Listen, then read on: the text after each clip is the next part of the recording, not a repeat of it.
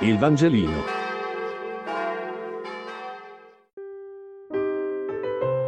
Mercoledì 15 settembre. Luca 17, 7, 10. Lettura del Vangelo secondo Luca.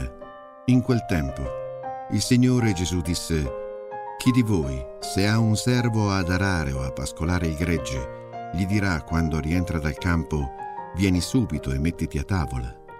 Non gli dirà piuttosto, Prepara da mangiare, stringiti le vesti ai fianchi e servimi, finché avrò mangiato e bevuto, e dopo non gli dirà piuttosto, prepara da mangiare, stringiti le vesti ai fianchi e servimi, finché avrò mangiato e bevuto, e dopo mangerai e berrai tu.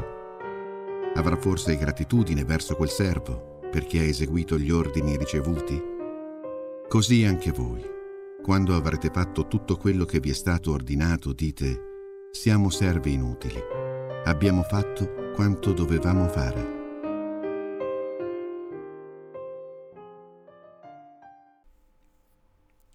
Devo fare una precisazione su questo Vangelo. La frase siamo servi inutili non rende il senso di questo testo.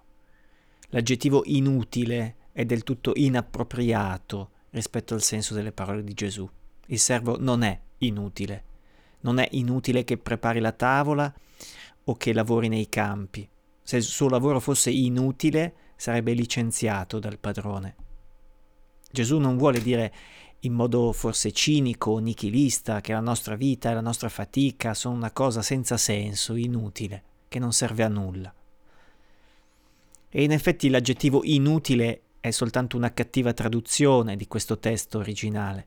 La parola usata è akreios, che ha due significati. Il primo è sì inutile nel senso che non serve a nulla, ma in contraddizione con il servire di questo servo. E il secondo uso, più raro ma bene attestato, è invece umile, povero, semplice. Questo secondo significato diventa per me molto importante e più coerente rispetto al senso della parabola.